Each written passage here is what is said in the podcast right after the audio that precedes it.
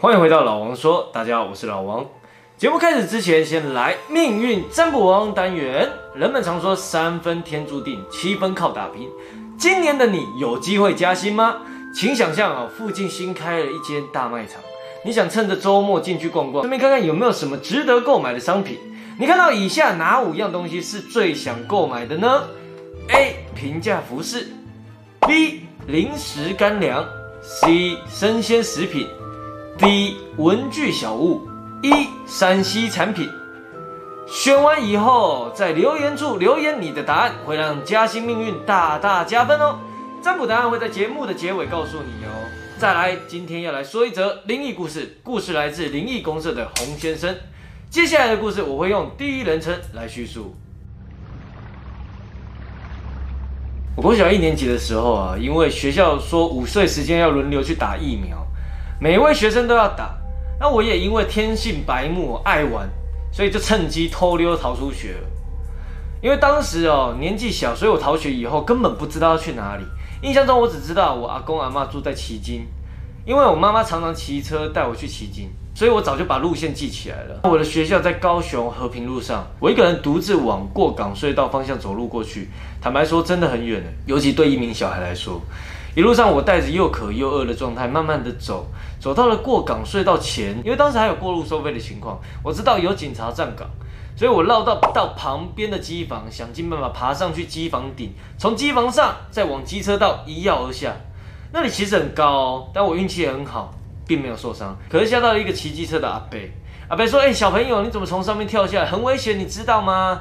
我回答说：“呃，因为我想找阿嬷，啊，我怕警察不让我过去。”结果想不到这个阿北人很好，说要让我搭便车过去旗津，而我也傻傻没想那么多，就坐上去了。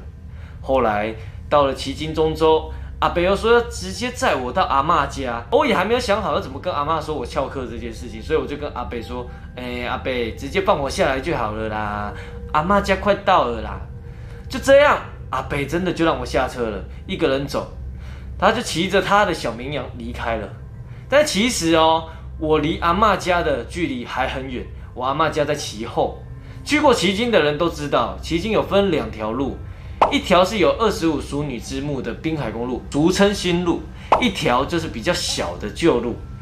然而我选择走的是新路，因为比较大条，所以我一路往前走，走啊走，走啊走。当时新路两侧还没有什么开发，没有风车公园，也没有什么景点。就是两旁白茫茫的小土丘，一路延伸过去。我当时真的非常饿，又非常的渴，所以我走啊走啊走，我就边走边看看有没有水可以喝。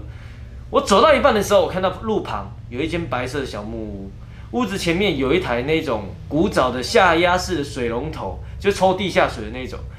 我当时没有想那么多，也不管水干净还是不干净，我一过去就是压水出来喝。就在我喝水解渴到一半的时候，屋内啊忽然走出来一名身穿白色洋装的姐姐。这位姐姐看我在喝地下水的时候，非常讶异的跑来阻止我，对着我说：“哎，滴滴滴滴，那水不干净，你不要喝，我带你去房子里面喝干净的水好了。”这时候，这位白衣姐姐就拉着我的手，牵着我进去屋子。她好心的准备了一杯鲜奶跟一包饼干给我。我一边喝着吃着，一边四处看啊看，看啊看，哎，屋子里面纯白色的油漆，有白色衣柜，有白色的书柜，有白色的书桌跟一张白色的床。这屋内哦，几乎纯白到没有一丝不同的颜色在里面。我虽然对于白衣姐姐的长相毫无印象，甚至至今在我回忆中依旧是模糊的。不过当时我还是觉得她是一个善良的漂亮姐姐。忽然，这位白衣姐姐对着我说：“弟弟。”如果你喜欢这里，以后可以常来姐姐这里找姐姐哦。我当时虽然是国小一年级，但是我却因为她说的这句话感到诡异又害怕。于是我赶紧吃完饼干，就跟白衣姐姐说：“哎，姐姐，我要走了，因为我还要去阿嬷家。谢谢你的牛奶跟饼干。”我起身要往门口走去的时候，她拉着我的手，对着我说：“啊，时间还那么早，不用急着离开啊，在姐姐这边多坐一下，多坐一下。姐姐拿故事书给你看好吗？”当时我不知道怎么拒绝，不过我执意要走向门口，所以我随口丢了一句说：“姐姐，我阿嬷在等我啊，不然我先过去找阿嬷，明天再过来找你，好不好？”说完以后，我就把门打开走了出去，而白衣姐姐就站在门口对着我说：“说话要算话哦，知道吗？我当时马上快步往前走，一路走走走走走走走，走到了我阿嬷家。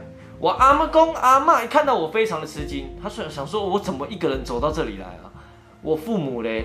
我跟阿妈叙述整段的过程给阿妈听，可是阿妈沉默了一会儿，她她阿妈都跟我讲：啊，你是讲白菜哟？你说谎吗？新路一整条路上根本没有白色小木屋啊！啊，没有白色小木屋。后来，我阿妈就通知我父母来载我。一伙人不知道在客厅说些什么。原本我在后面很担心，很担心，我很怕我爸妈一过来就直接要揍我这样子。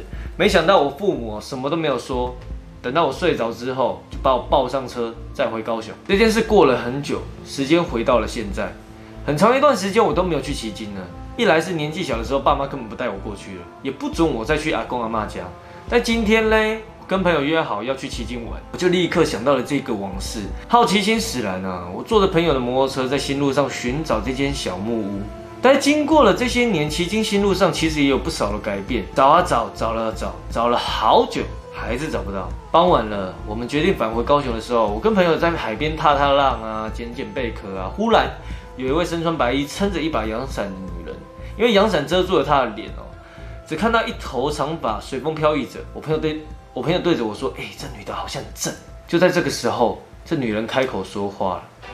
她说：“你不是要来找我吗？”那口气、那口音，以及阵阵吹来的海风，瞬间让我惊醒。我整个打了很大的冷战。就在这时候，女人渐渐靠近我们的时候，旁边忽然有一个大叔喊着说：“涨潮了，你们在那边太危险了，惊动来，快点回来。”现在我们两个已经站在海里，与岸边有段距离了，海水都已经快要到我们的腰了。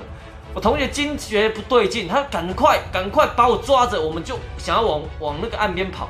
无奈海水越来越高，我们两个根本就不会游泳。我们两个开始疯狂的往前跑，往前跑，往前跑。但有在海边跑过的朋友一定知道，海浪在打，海沙在底下非常难跑。忽然间，我朋友一步踏空似的往后倒。而我伸手要拉他的时候，我自己也踩空，我整个跌到海里面。当时我隐约看到我朋友哦被拉了上去，而我却越沉越深。那时我一直吃水，呼吸越来越困难。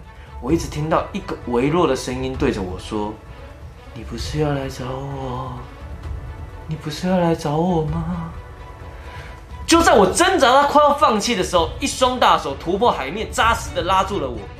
后来我被拖上岸。仔细看，拉我的是刚刚那位大叔。大叔念了我跟同学，他说：“嗯，不不会游泳哦，还跑来海边玩，真的是哦，年轻人要爱惜生命啊，没事不要来海边玩水，赶快回去啊。”后来我们转头回去的时候，也没有看到刚才那位白衣女子。我跟同学整理一下以后，我们就骑车回家了。回到高雄的时候，我们两个才面对面的说：“刚才真的好险呢。”这时候。我朋友才对着我说：“诶、欸，当时哦，我跌倒其实不是我踩空了，是有一双手拉着我的脚往后拖。你在拉我的时候嘞，我看到你背后有一个白影把你推过来，我瞬间起了鸡皮疙瘩，我一句话也说不出口。隔天，我们去了一间大庙拜拜，请示神明之后嘞，才知道。”我小时候遇到的那个姐姐，因为自己的弟弟过世了，然后她自己太难过，心神不宁，最后出了车祸，就往生在那个附近。只是刚好我磁场跟她合到了，她也没有意思要害我了。哦，所以最后烧个纸钱，平安和平的落幕了。但是我开始回想，人们常说啊，被鬼带走，通常吃的东西都是泥巴或者树叶。那我那一天吃的牛奶跟饼干会是什么呢？接下来公布命运占卜王的答案，选择 A。平价服饰的朋友，你的存在感比较低，做得好不会被发现，但不小心失误会容易被放大检视哦。加薪的机会比较小，不是你工作能力不好，绝大部分是公司的问题。选择 B。临时干粮的朋友，你工作表现平平，虽然你很努力赚钱了，但仍缺乏亮点，除非公司赚大钱，否则加薪的机会比较小。建议你工作的时候三思而后行。将会有助于你未来的发展哦。选择西生鲜食品的朋友，你工作表现良好，但你在职场上比较不懂得推销自己。然而，只要老板跟主管有世人的眼光，今年依然有加薪的机会哦。选择低文具小物的朋友，你对公司来说是一个很好的润滑剂。如果你年资到了，自然有升迁加薪的机会。对你而言，开心的跟同事、主管相处非常的重要哦。选择一山西产品的朋友，你有加薪的机会，但碍于你脸皮太薄了，总是不敢争取应得的权益。